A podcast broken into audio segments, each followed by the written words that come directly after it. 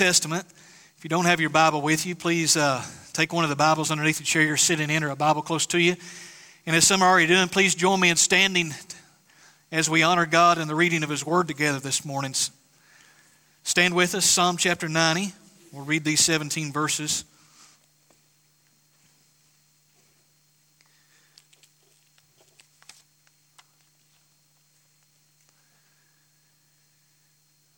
Prayer of Moses, the man of God. Lord, you've been our dwelling place in all generations. Before the mountains were brought forth, or ever you had formed the earth and the world, from everlasting to everlasting, you are God. You return man to dust and say, Return, O children of man. For a thousand years in your sight are but as yesterday when it is past, or as a watch in the night. Verse 5. You sweep them away as with a flood. They are like a dream, like grass that is renewed in the morning. In the morning it flourishes and is renewed. In the evening it fades and withers. For we are brought to an end by your anger. By your wrath we are dismayed. You have set our iniquities before you, our secret sins in the light of your presence. For all our days pass away under your wrath. We bring our years to an end like a sigh. The years of our life are 70, or even by reason of strength, 80. Yet their span is but toil and trouble. They are soon gone and we fly away. Verse 11. Who considers the power of your anger and your wrath according to the fear of you? So teach us to number our days, that we may get a heart of wisdom. Return, O Lord. How long? Have pity on your servants. Satisfy us in the morning with your steadfast love, that we may rejoice and be glad all our days. Make us glad for as many days as you have afflicted us, and for as many years as we have seen evil. Let your work be shown to your servants and your glorious power to their children. Let the favor of the Lord our God be upon us and establish the work of our hands upon us. Yes, establish the work of our hands.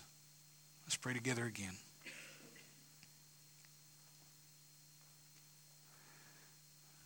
Almighty God, I, ask that this prayer that is your word, that you would teach us about what it means and teach us about yourself, God about your greatness that we can't possibly fathom with finite minds. That we would believe in the God of the Bible and not the God of our imagination, not a God who fits our way of thinking. Help us to trust in you. Help us to live accordingly. In Jesus' name I pray. Amen. You can be seated. If you notice, there's a title in this psalm that says a prayer of Moses, the man of God. And so, as we think about perhaps the context of this psalm being a, a, a prayer that Moses actually prayed, that later the people of Israel said, We want to copy that down and we want to repeat that prayer because what Moses needed in his day is what was needed in the day of Israel as well. Moses perhaps was looking around the condition of Israel and he was lamenting. This is a lament psalm, a corporate lament. There's different types of psalms in the Bible. This is called a lament. When you're concerned about something, in agony about something, and sad about something, you would lament, you would mourn. It's a psalm of mourning for the nation.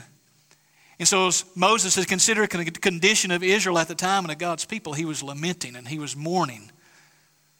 And so, as the people of God, the people of Israel, after Moses passed away, even for centuries after that, it was written down, and they said, This is important to us, not just because they said it, because God said, This is, this is my inspired word. And the people prayed this because the conditions of Israel continued to be like that. There were still reasons to lament and mourn. And so today we look at this psalm, and no doubt this is a psalm that we must pray and we feel this psalm because there are conditions in our day and our time, just like Moses, just like the nation of Israel after Moses. There are conditions and times in our day where we lament and we are mourning and we are sad. We long for our God to help us make sense of what's going on around us and to be merciful to us because much of what we experience is our own fault. So it's a prayer of Moses. But I want you to understand as we read Psalm 90, as we read these words, just like we read any portion in this Bible, even though it says it's a psalm of Moses, you need to understand this is the Word of God. So when we read these words, this is not Moses speaking to us. This is verses 1 through 17. Each of those words is God speaking to us. There's something that God is saying about Himself that He wants us to know through this prayer that He's ordained Moses to pray and for Israel to write down and for us to have this morning. God is saying something to us. And what we're seeing about God here in this psalm is this is a God who wants us to enjoy our days. That's isn't that what Moses is praying? God, we want to be glad again. We want to rejoice again. Oh Lord, return.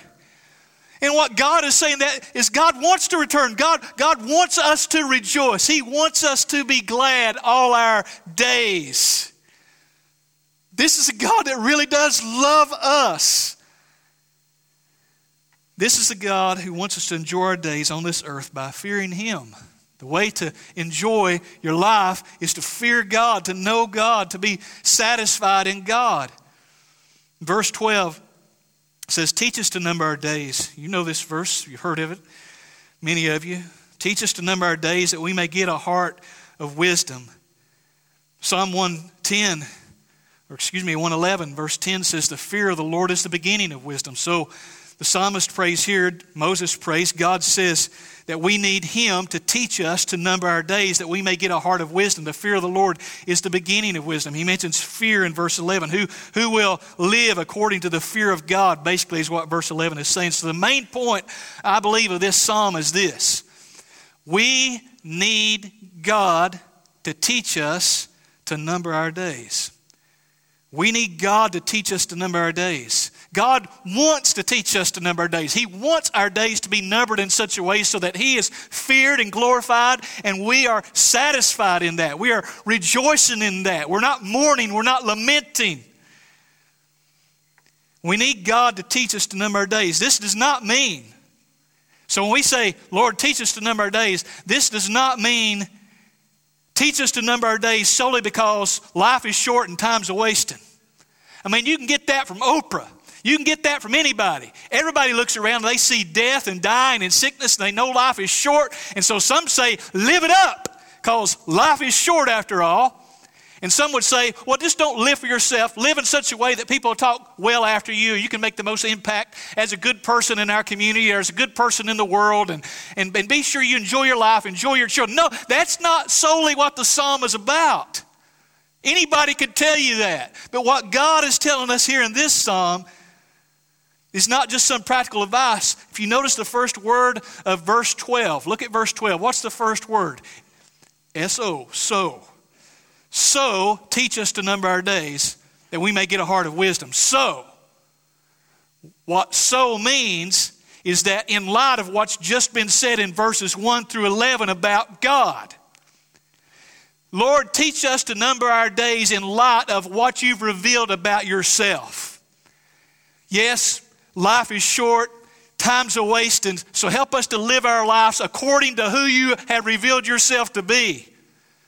That's a vast difference between just life is short and live it up, or life is short and be sure you enjoy your family. That's important. But God is saying, number our days according to the reality that God is to be feared and God reigns over us. And we need God to teach us that. So, Lord, teach us to number our days. Teach us. It's not natural to us to live according to what God's revealed about Himself. We know life is short, so we, we live it up. We, we try to have this and we try to have that. We try to enjoy this, all without reference to God. We need God to teach us to number our days according to the fear of Him, right?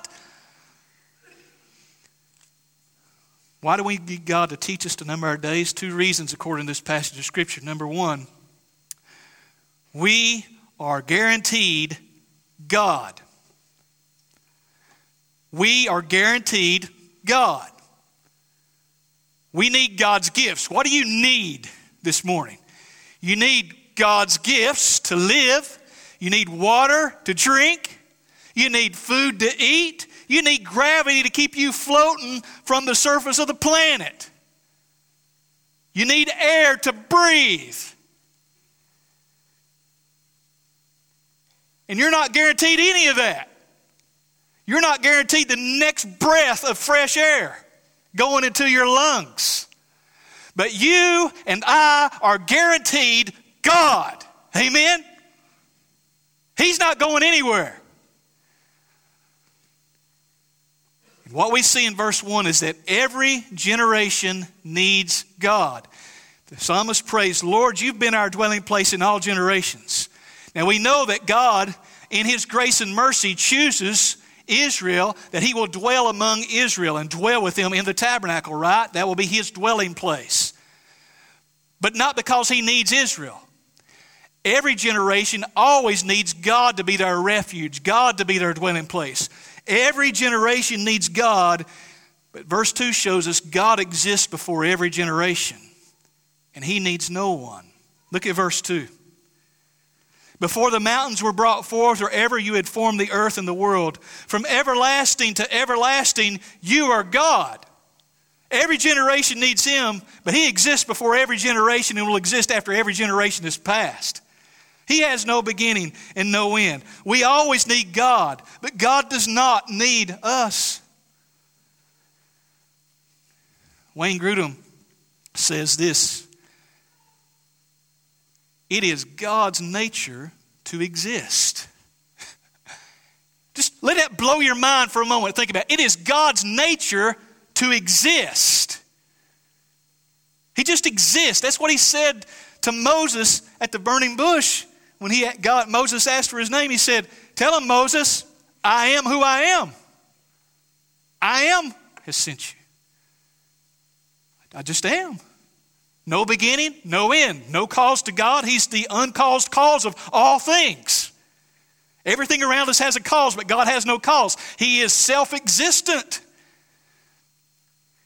I've been teaching my kids a fancy word this week the aseity of God, the self sufficiency of God. This is what this verse is talking about.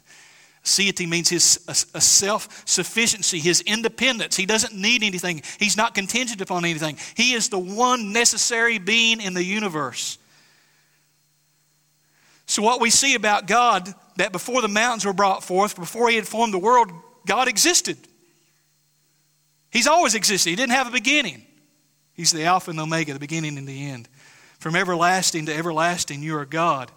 So, the self existing, self sufficient, independent, eternal God, the uncaused cause, the uncreated one that we sung about this morning, who is the uncaused cause of all things, is contingent upon nothing and no one that He has made.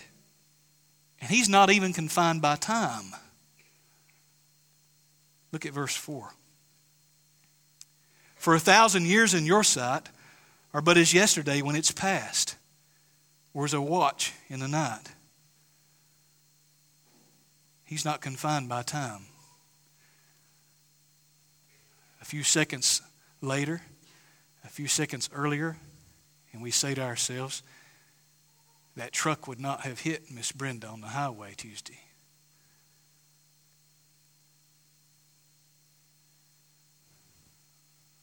But God's is not confined by time. God, it's as if God sees everything at once as if it's always happening. He, he's the, it, you see, you see, preacher, I don't understand that. You're not supposed to understand that, right? We're talking about God.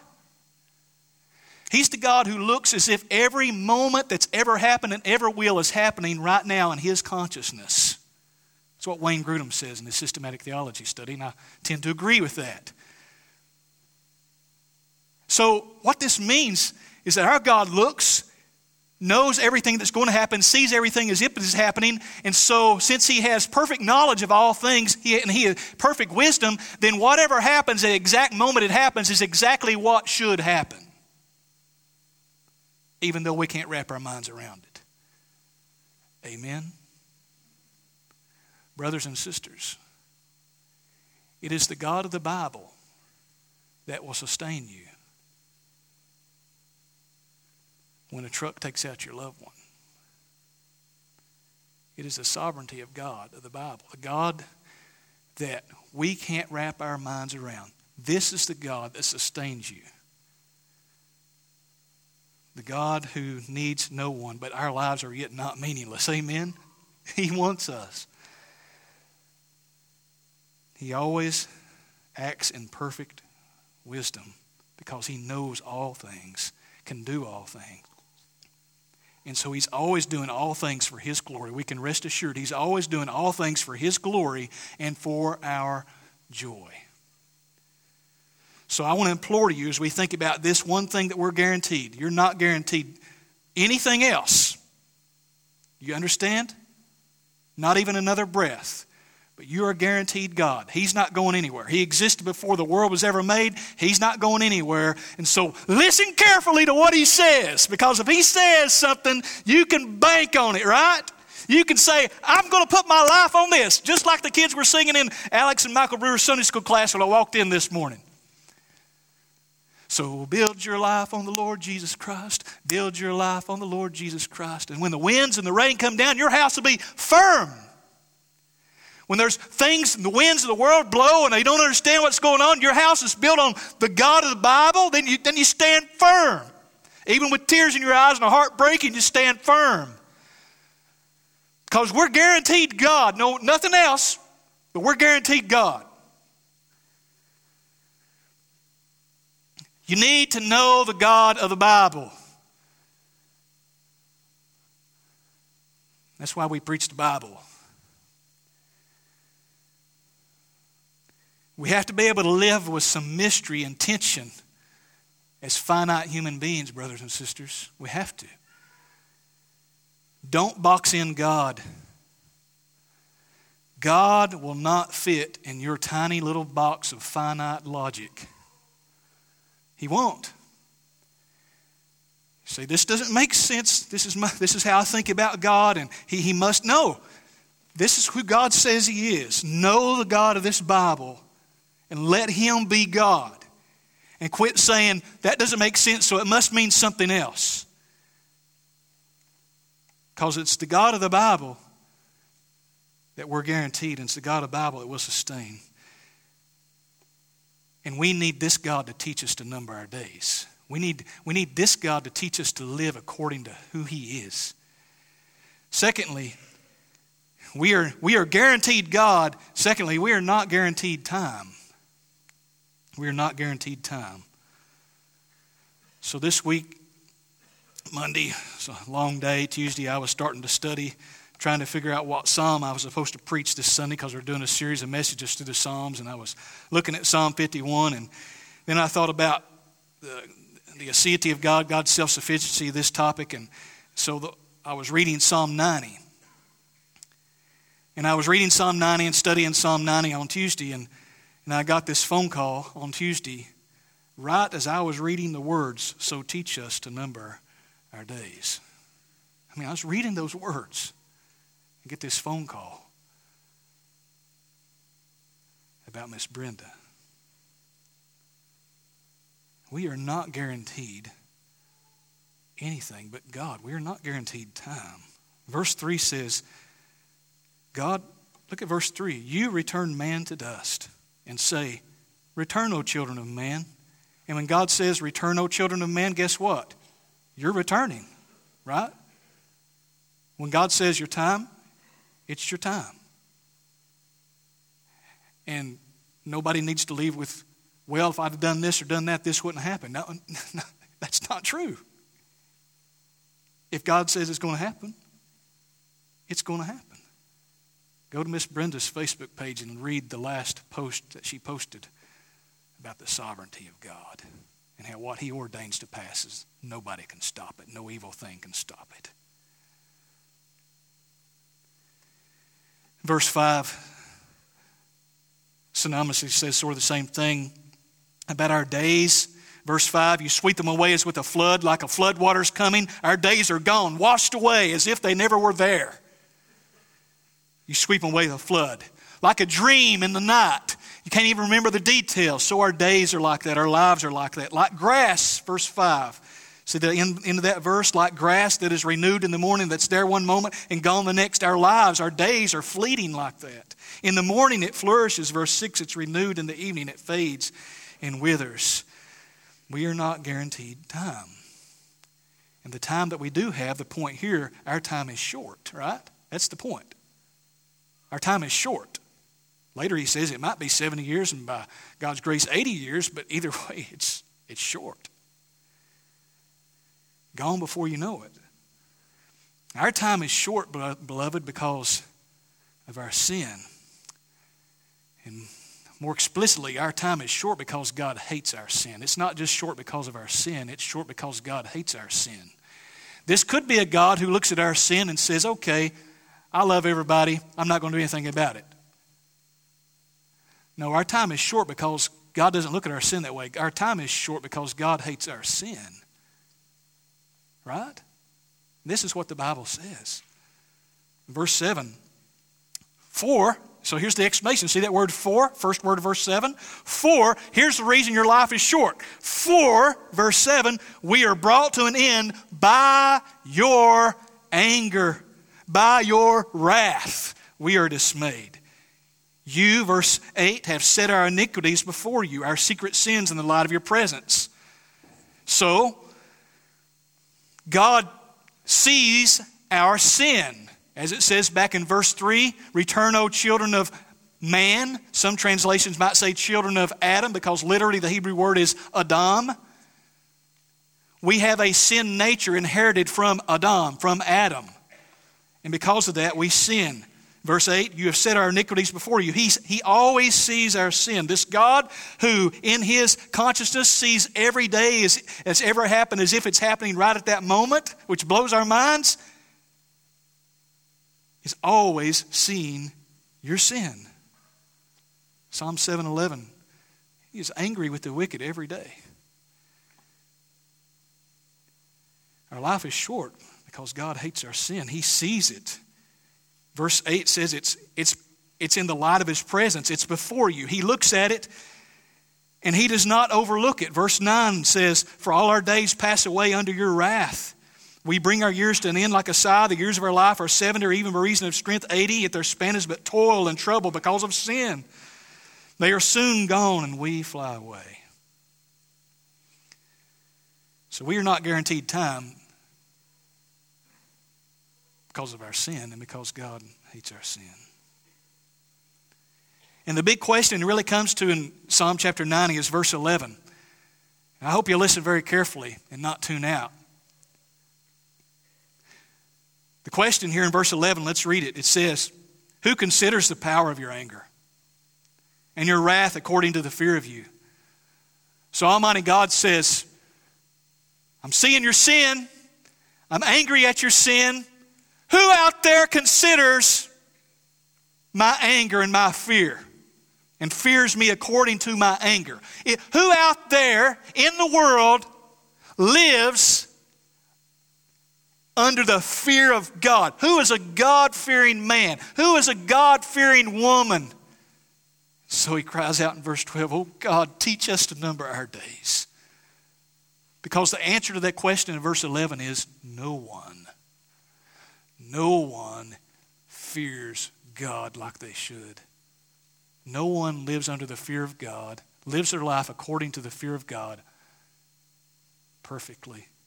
No, not one. Who fears God and lives their short life accordingly? Not one of us. So, thirdly and finally, we're guaranteed, God, we're not guaranteed time. Thirdly, we need God's grace to change how we live. And that's what, isn't that what verse 12 is saying? Isn't that the prayer of the psalmist? Isn't that what God's saying through Moses, through this psalm? He's saying, I can, I can do something about your misery. I can do something about the, the, the, the, the source of your lamenting and your mourning. I can teach you. I can teach you to have a heart of wisdom. I can teach you to fear me. I can teach you to live according to the reality of who I am and not just suppress it. But God has to do it. He has to be the teacher. So we're crying out to God, teach us, Lord. It's not natural for me to live according to the fear of you. It's natural for me to walk away from you and do what I want to do. Teach me. James chapter 4 says, Come now, you who say, Today or tomorrow we'll go into such and such a town and spend a year there and trade and make a profit. Yet you don't know. You don't know what tomorrow will bring. What's your life? You're a mist that appears for a little while and then vanishes. Instead, you ought to say, if the Lord wills, we will live and do this or that. We need God to give us this heart of wisdom because we live foolish lives. We act as if we've got all the time in the world. Sometimes people will say, I got all the time in the world to get right with God. And you don't have another breath guaranteed to you. And the very next breath you breathe may be standing in front of the God that you've denied.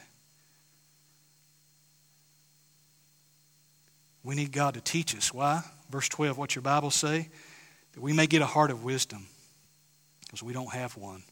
We're foolish. Here's the good news. See, when we read this psalm, we're not reading it like Old Testament Israel did. We have to read it in light of Jesus, right? Jesus has come. And what has God done to give us a heart of wisdom, to teach us? Jesus has come and fulfilled the new covenant. In Hebrews chapter 8 says this about his teaching.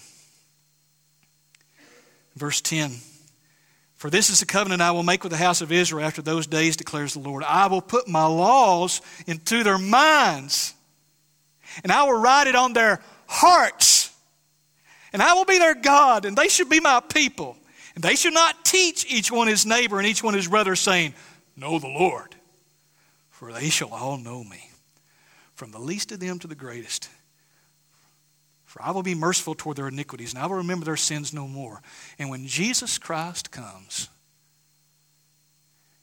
he inaugurates that covenant. These promises that God will teach us. He will teach us to number our days. He'll give us wisdom in our hearts by the indwelling of the Holy Spirit that illuminates God's truth to us from, his, from the Bible, illuminates the gospel to us.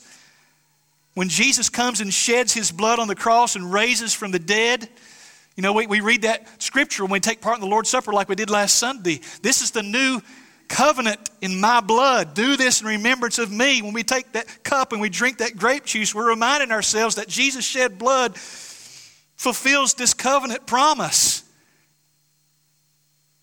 Now we who are believers in Christ have the Spirit who teaches us to live wisely, who teaches us to number our days, to live in the fear of God according to how He's revealed Himself. Praise God for Jesus. So, we need God's grace to teach us. We need God's grace to change how we live for two reasons so that we will glorify God and enjoy Him. That's one. So that we will glorify God and enjoy Him. That's why God created us to glorify and enjoy Him. That's what I've taught our children all my life to glorify and enjoy Him. So we need God's grace to teach us that, to change how we live so that we'll do that.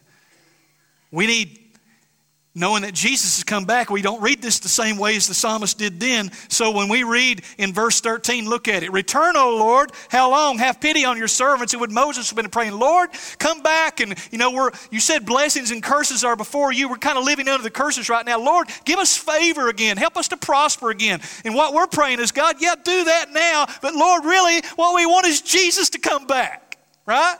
Even so, come, Lord Jesus. Return, O Lord. How long? We're, we're lamenting here. We're tired of going to the funeral home. We're tired of going to the hospital. We're tired of our sin. We're tired of hearing about Illinois trying to legislate babies being killed even after they've been born. We're tired. God, come back. And He's going to, amen. But we can pray with confidence that even before He comes, He will work in such a way, even through His church now, that we can see great revival and great sweepings of reform. So don't run up the white flag and say, I'm just going to sit back and wait till Jesus comes. No, you work till Jesus comes.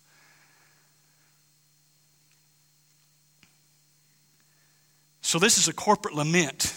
Verse 13 says, Have pity on your servants. Sunday school class this morning, the little kids, Judah or James 1 spoke up and said, What's pity? And it's compassion mercy. God being sorrowful for us, to us. God do that, and we've done it in Christ. God do it again. Send Christ.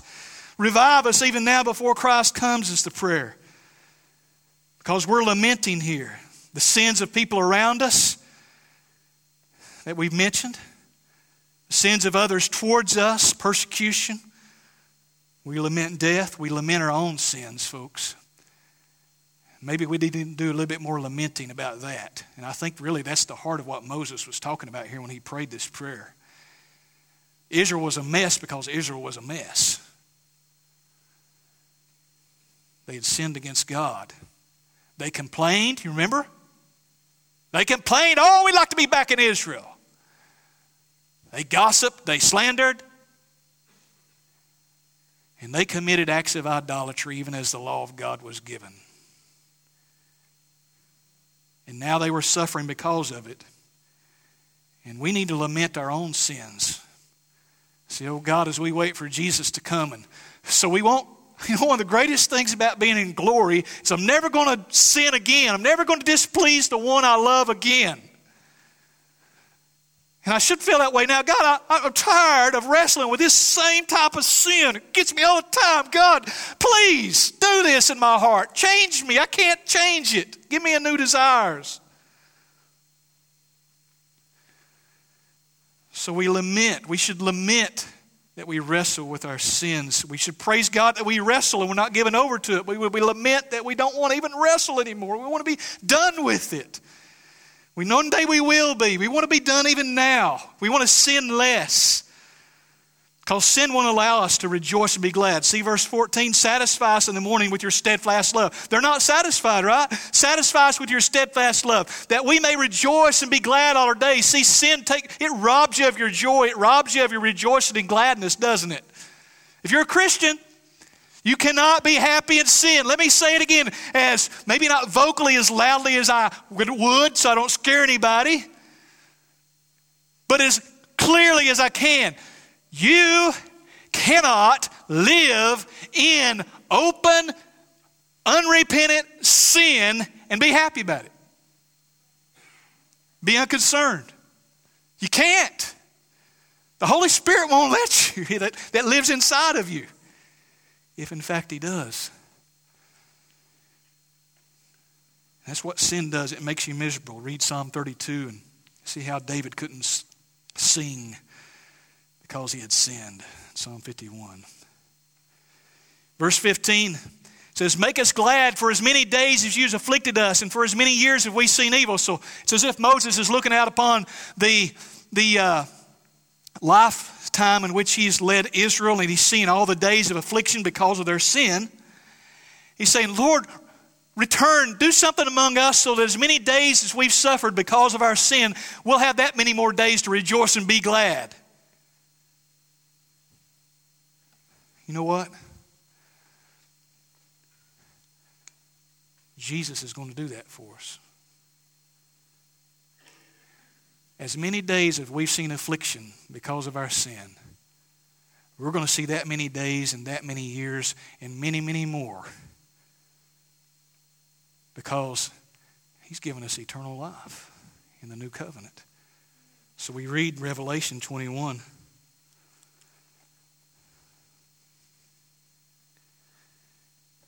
I heard a loud voice from the throne saying, Behold, the dwelling place of God is with man. He will dwell with them and they will be his people, and God himself will be with them as their God. He will wipe away every tear from their eyes, and death shall be no more, neither shall be any mourning, nor crying, nor pain any more, for the former things have passed away. And he who was seated on the throne said, Behold, I'm making all things new.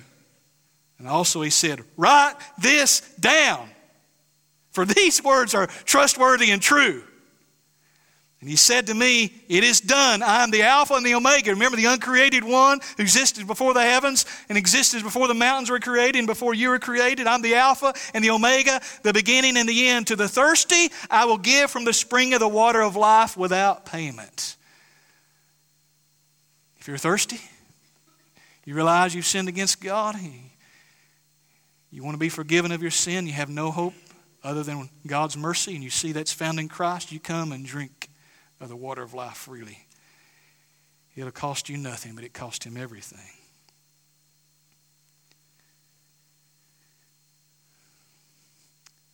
But before Jesus returns again, we cry out, God, do this now. Teach us now to number our days, to live according to who you are, and not live foolishly, not live flippant lives. So, God, we ask for grace. We need God's grace to change how we live so that we'll glorify and enjoy Him. And we need God's grace to change how we live, secondly, so that we'll not waste our lives. If you look at verse 16, you notice we want God to work mightily amongst us, don't we, folks? Don't we? We've seen God do that in our lives, in our life as a church family, even.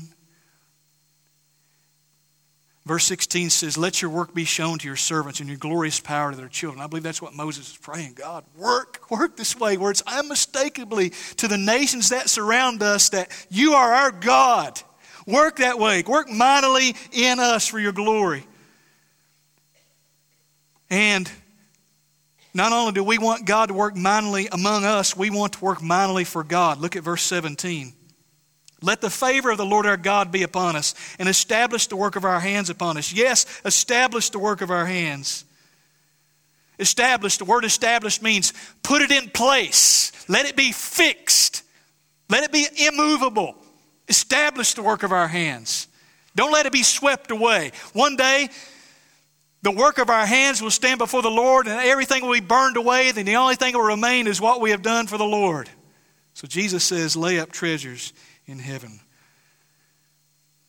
So, as we think of our labor for the kingdom of God, we pray, Lord, work in our hearts, work in us. Return, O Lord, even now before Jesus comes. Work in us, renew us, teach us by the Spirit that lives in us so that we labor in a way that our labor is not in vain. We're not laboring for ourselves. We're not just living to, to, to pay our bills and, and, and just be good fathers and good husbands without reference to God. We want to do those things, but we want to do it in reference to who you are. We want to live all our days according to the fear of you.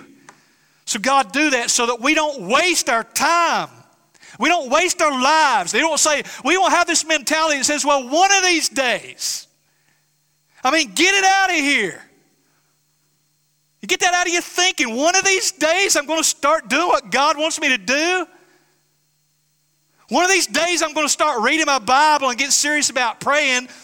One of these days, I'm going to talk to my neighbor about Jesus. One of these days, I'm not going to fall asleep when the preacher's preaching and really try to soak it in. One of these days, I'm going to get serious about serving the Lord. You're not guaranteed another breath. And if you do know the Lord, you may find out you've wasted most of the life that He's given you here on this earth. Don't waste it. The only thing that remains of what we do with our hands is what we do for God. And I believe that's the point of verse 17. So, Miss Brenda.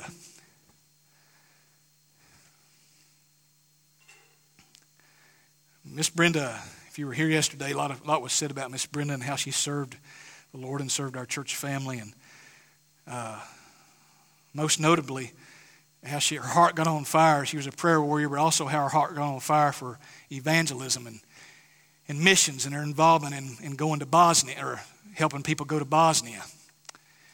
Which, by the way, maybe this is a good point. We need at least one more person to go to Bosnia with us, especially a lady. So there you go. Oh, preacher, I wish you hadn't said that. Now I'm going to be thinking about that all day long. um, I remember Miss Brenda getting a heart for missions and just a heart being ignited and how God worked in her heart and so much joy that she had in that. It's like Jesus saying to the disciples who came to the well when Jesus was talking to the woman, they had food, and he said, I have food to eat you don't know about. He was saying, There's something that nourishes me that you don't know about, and that's doing the work of the kingdom. And I think that the Lord had worked in Miss Brenda's heart in the last few years in such a way, igniting her heart for evangelism and missions, especially international missions, that she, she was being satisfied in doing the work of the kingdom in that way. So eventually she got to go with us to, to Bosnia a couple summers ago. And I remember she rode up in uh, my, my blue Dodge truck along with Ryan and Lauren Horrell and, and Nick Foster and myself. So you can imagine what kind of ride that was all the way to Chicago from here. With Nick Foster blaring the radio the whole way, being our disc jockey, and Miss Brenda sitting in the back seat with this big smile on her face. I thought, man, she's, you know, she's 20 years older than all of us, and, and, and here she is riding down the road, and she's just got this big grin on her face. And then uh, Lauren was telling me yesterday how on the way back, she, we, Brenda and a couple other ladies got detained at the airport in Austria, Vienna, Austria. And uh, I thought we were going to fly off and have to leave them, but they, you know, it was one of those checks where, hey, you come here, we're going to do this routine check, and they went through all their luggage and took everybody's stuff out and all this stuff, and and uh, Lauren said she looked over at, at uh, Brenda. Lauren was kind of panicking, I guess, a little bit, maybe, but but Brenda was just laughing. she just thought it was funny, and got out her phone and said, "Let's take a selfie of this," you know, just enjoying it.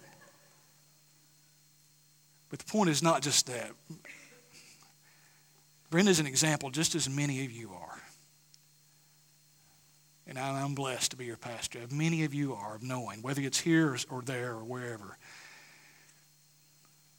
that what really matters is what we do for the kingdom of God. And that's going to last. Brenda is a good example of someone that was striving not to waste her time. Even though she had retired, she wasn't wasting her retirement.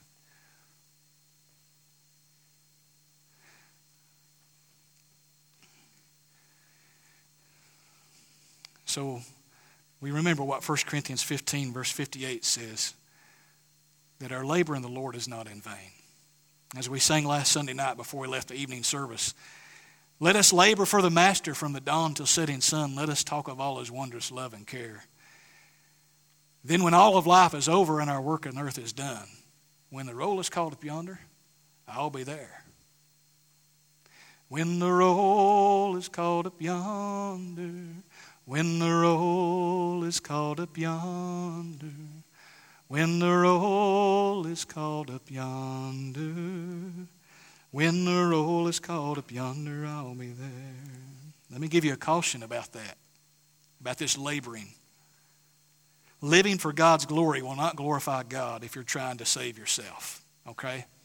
Our labor for the Lord is in vain if it's done to try to earn a place in heaven. Jesus did the labor. Amen. It's finished.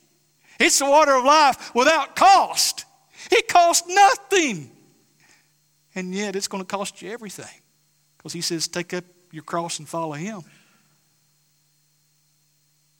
As I read a couple weeks ago, something that stuck with me. Someone said, for the Christian, any day that does not feel like death is not normal. Our, our days if they're normal, should feel very hard and very difficult on this earth. Not because we're trying to work our way to heaven, though, but because Jesus did the work for us. Trust in Jesus' perfect life and his sacrificial death. From everlasting to everlasting, he is God. But life is not meaningless. God's prayer, this is God speaking to us, folks. God's, this is God's prayer for his people. He, he created you because He wants you to enjoy Him on this earth, and He wants you to fear Him and be satisfied in that, and He wants you to live forever with Him, and He's provided that through the new covenant Jesus inaugurated. His faithfulness is great. As thou hast been, thou forever will be. Great is thy faithfulness. Let's pray together. Father, I thank you for these great promises of your word, God, that are founded upon this great God that you are. You will not change. You have always been and always will be.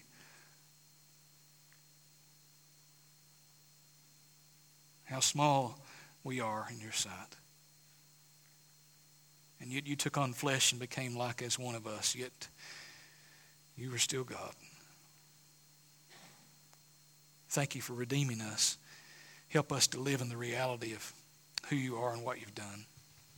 I pray for the unrepentant sinner today that you would grant repentance and salvation, that they would turn to you and trust in you.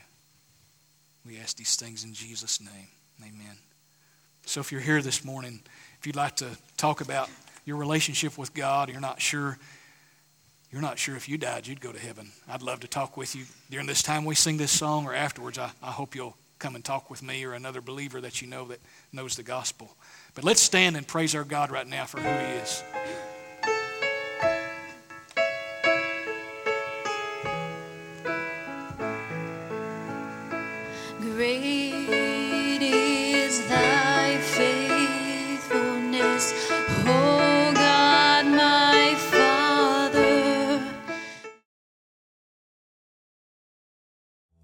What is the gospel? It all begins with God. In the beginning, God created the heavens and the earth. God created the first man, Adam, and the first woman, Eve, to rule over the garden. God told them they could eat from any tree that they wanted to in the garden except for the tree of the knowledge of good and evil. Everything was perfect in the garden. They had a perfect relationship with the land, a perfect relationship with each other, a perfect relationship with God, until they chose to rebel against God and eat from the tree of the knowledge of good and evil. And it brought about separation between them and God. Man has always tried to bridge the separation on his own terms and in his own strength. Whether it's building a ladder of morality and trying to be good enough for God, or even in the Old Testament example, when men built a tower into the heavens trying to reach God on their own.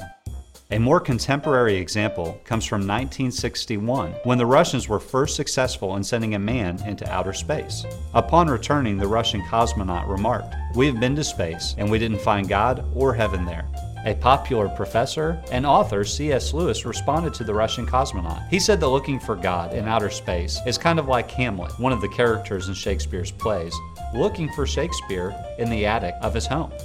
Lewis said that for Hamlet to have a relationship with Shakespeare, Shakespeare would literally have to write himself into the story. That is the gospel.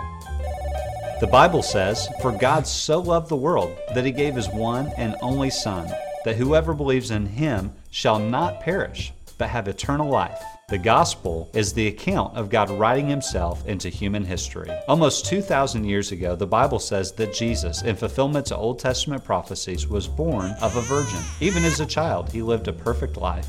At the age of 30, he began his public ministry. He attracted followers. For three years, he taught, he healed, and he made bold claims, such as saying that he alone was the only way to God. The religious and political leaders did not like these teachings. They invoked a riot against Jesus. They brought about false accusations leading to a trial and to a sentencing of death by public crucifixion. The Bible says that while Jesus hung on the cross, that God placed all of the sin of all of mankind on Jesus. Jesus hung on the cross as our substitute. God made him him who knew no sin to become sin for us, so that we might become the righteousness of God in him. They took Jesus down from the cross and they put him in a tomb. They rolled a large stone at the entrance of the tomb so no one could get in or out. There were Roman soldiers who were posted on guard to keep people from coming to take Jesus' body. But on the third day, according to Scripture, he rose again. After being seen by many eyewitnesses and giving instruction to his followers, he ascended back into the heaven, where he now sits at the right hand of God and serves as our advocate before the Father. So, what does this have to do with you? The Bible says that we have all sinned and that we all fall short of God's standard of holiness. The Bible says that the wages of sin is death, but the gift of God is eternal life through Jesus Christ our Lord. There is no way to get rid of the burden of sin on our own.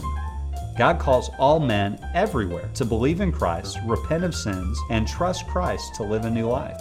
As we look back and believe in what God has done through the crucifixion, the burial, and the resurrection, as we repent and turn from our sins, as we trust Jesus as our Savior and Lord, we have peace with God and the forgiveness of sins. So let's review. It all begins with God. Because of our sin, we are separated from God. The gospel is the account of God writing himself into human history. Jesus died in our place for our sins and rose again on the third day. As we believe in Christ, repent from our sins, and trust Jesus for new life, we have peace with God and forgiveness of sins. That is the gospel.